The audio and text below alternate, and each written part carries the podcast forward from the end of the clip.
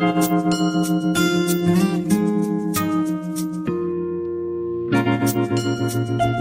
you.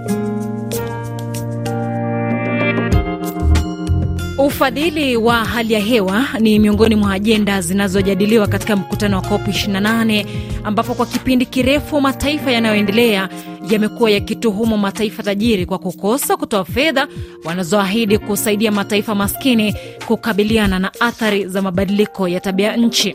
Suluhu za asili ni hatua za kulinda mifumo asilia ya ikolojia ambayo inawafaidi watu na kuchangia katika kukabiliana na mabadiliko haya na kulinda bioanuai. Msikilizaji, karibu kwenye kipindi Mazingira Leo Dunia Yako Kesho, ukiwa nami Jupita Mayaka kuzungumzia suluhu za asili katika mabadiliko ya tabia nchi. Kwa njia ya simu unaungana naye Fredrik Kihara, mkurugenzi wa hazina ya maji Afrika katika shirika la The Nature Conservancy TNC nchini Kenya.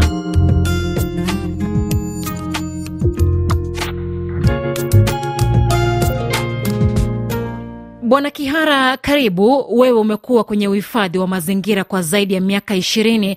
Tunapozungumzia suluhu za kiasili katika muktadha wa mabadiliko ya tabia nchi, tunazungumzia nini haswa? Shukrani sana Jupiter. Kuna mambo kadhaa wa kadhaa watu wetu wanaumia kama mvua. Zamani tulikuwa najua msimu unakuja namna hii, utafika namna hii. Siku hizi unakuta mvua ni mingi, lakini inanyesha kwa muda mdogo, ina, inaisha. Mkulima atajimuduje na chakula yake bado iko kwa shamba. Unakuta pia katika miji, unakuta watu wamelala, asubuhi mnaamka, kila mahali kumeroa maji, malazi tena hamna mahali ya kuishi. Unakuta pia kule kwenye catchment, chemichemi pale kwenye mito, mito yetu huanza kule. Mvua ikiisha, nayo mito ina inadidimia, inakuwa midogo sana. Nikupe mfano na Okavango Delta, pale kuna mto unaitwa Kubago, inatoka katika nchi ya Botswana inalega mpaka Agora kule. The vegetation ile iko katika wetlands, inashika ule udogo, unakuta mito inaendelea ikiwa safi. Ukikuta kama kuna mji, ule mji unapata maji ambayo iko nafuu kidogo, hawezi tumia hera nyingi katika madawa na chemicals. Tukija hapa Kenya unakuta ni vile vile. Kuna mto Tana inampa mji wa Nairobi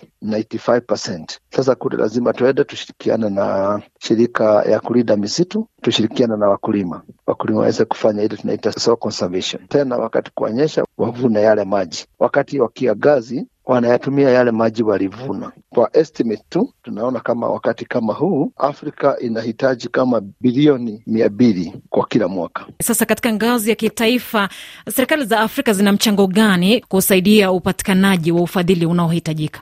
Katika nchi ya Uchelicheli, yani Seychelles, kule The Nature Conservancy tulichikana na serikali ya Seychelles na walikuwa na kiwango kubwa sana za deni. Waliweza kuchukua hiyo deni wakafanya negotiations na wale wadhamini wao, wakafanya kitu inaitwa debt conversion for adaptation. Hiyo pesa yenye waliofanya savings inasaidia Seychelles kwa saa hii 160,000 miles ya bahari yao kuhakikisha kwamba imehifadhiwa. Nafikiria ni wakati muhimu sasa tujue ya kwamba kila nchi wajikaze, wapanue, waongeze ile national determined contribution ambao wanaweza peana. Umezungumzia kuhusu nchi kujihusisha katika suluhu za asili katika mipango ya kukabiliana na mabadiliko ya tabia nchi. Ni kwa kiwango gani suluhu hizi zimekuwa na ufanisi? Nikupe mfano kwa Waterford moja ambayo tulioanza nayo hapa katika Afrika inaitwa Upper Tana, Nairobi Waterford. Pale walienda wakakuta nyinyi mna shida ya maji, wao wana shida hata chakula. Jambo moja ambao waliamua kufanya ni kupanda miti ya matunda milioni moja kwenda juu. Sasa ukiangalia sahizi sababu yale matunda yanavunwa, unakuta kwa mwaka like 60 million dollars inatoka kwa yale matunda ikiwa sales. Alafu unakuta katika hiyo miti yao waliopanda, carbon wanaovuna kwa hewa ni zaidi ya tani milioni moja kwa mwaka.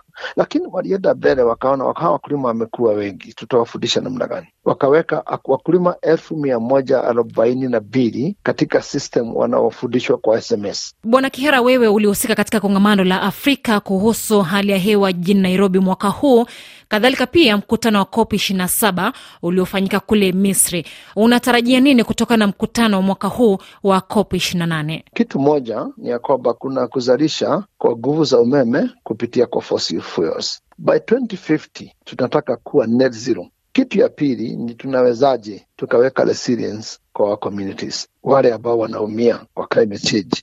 How can we fund tutoe hera za kusaidia wao kwa adaptation. Kitu ya tatu ni tusemeshane ukweli, hii kazi inahitaji hela. Watu wakishaenda COP wametuzungumza, wakirudi nyumbani wamefanya kazi. Sasa ndio naendelea na stocktake na kuona wewe ulisema utapunguza kiwango yako ya emissions, umefikisha wapi? Mkurugenzi mkuu mtendaji wa shirika la Umoja wa Mataifa kuhusu mazingira UNEP Inga Anderson anaungana na Bwana Kihara kuhusu ufadhili, akisema ni takribani dola bilioni 133 pekee ambazo zinaelekezwa katika mradi wa suluhu za asili na uwekezaji lazima uongezeke mara tatu ifikapo mwaka 2030 ili kukidhi malengo ya hali ya hewa na mazingira. Ni mshukuru Bwana Fredrik Kihara, mkurugenzi wa hazina ya maji Afrika katika shirika la The Nature Conservancy TNC nchini Kenya kwa mchango wake.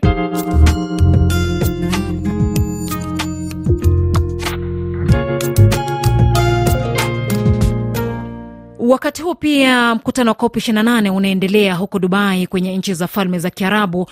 Moja ya maswala yanayojadiliwa ni namna mataifa yanatakiwa kuharakisha mchakato wa kuachana na matumizi ya mafuta kisukuku na kugeukia matumizi ya nishati jadidifu.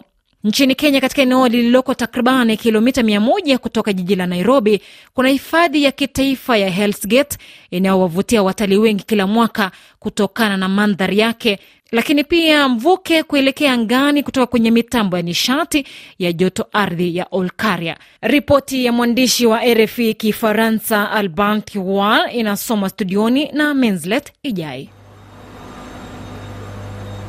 Katika chumba hiki chenye mtambo wa nishati nambari tano kuna injini zinazozunguka kwa kasi. Unapoingia ndani ya chumba chenyewe, maeneo yaliyo pembezoni kuna mitambo inayozalisha umeme kutoka kwa joto la ardhini. Sara Gishonge ni mhandisi katika kituo hiki cha kuzalisha umeme. Hapa ni injini za maji ambazo zinazunguka kutokana na mvuke wa maji na umeunganishwa na jenereta ambayo inazalisha umeme. Inazunguka kwa kasi sana.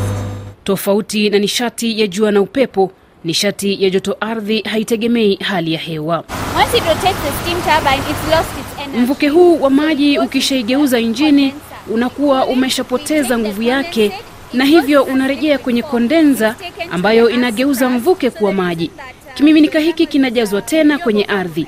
Maji haya ambayo yamejazwa tena yanapashwa moto na kutoka tena kama mvuke. Mchakato huu ndio unaifanya nishati ya joto ardhi kuwa jadidifu.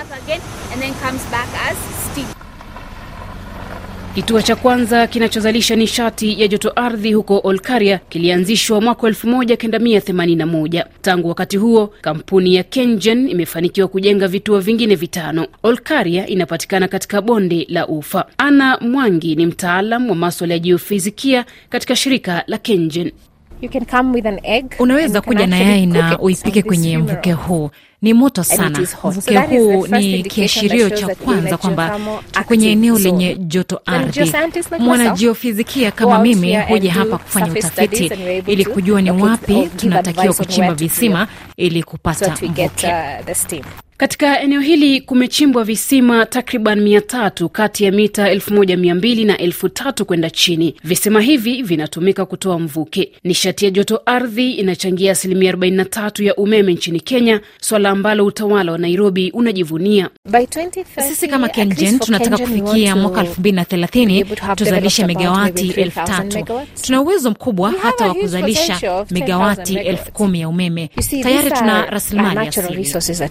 have. Lakini ili kujenga nishati ya joto ardhi lazima kuwepo ufadhili wa kutosha, ambayo Ana anasema huwa ni changamoto. Ni mradi ambao unahitaji mtaji mkubwa. Kwa mfano, kuchimba kisima kimoja inagharimu dola milioni sita, na wakati mwingine unaweza kuchimba lakini hupati kitu, kwa sababu tunachimba ili kuangalia iwapo kuna joto ardhi. Vifaa vinavyotumika pia ni ghali. Mara nyingi mimi husema kuwa biashara hii inahitaji moyo, lakini unaanza kupata faida baada ya mwaka wa kumi na mbili au kumi na tatu. Mitambo miwili ya ziada inatengenezwa na ambayo itapewa majina ya Olkaria 6 na Olkaria 7. Baada ya kukamilika, wanatarajia kuzalisha karibu megawati 250 kwa kila moja. Ripoti hiyo ni ya mwandishi wa RFI Kifaransa Alban Kiwa, imesomwa hapa na Minslet Ijai. Msikilizaji, ni kukumbushe kuwa mazingira ni chanzo cha kufuzu na hakuna usalama wa hali ya hewa bila usalama wa maji. Umekuwa nami Jupita Mayaka, kwa heri.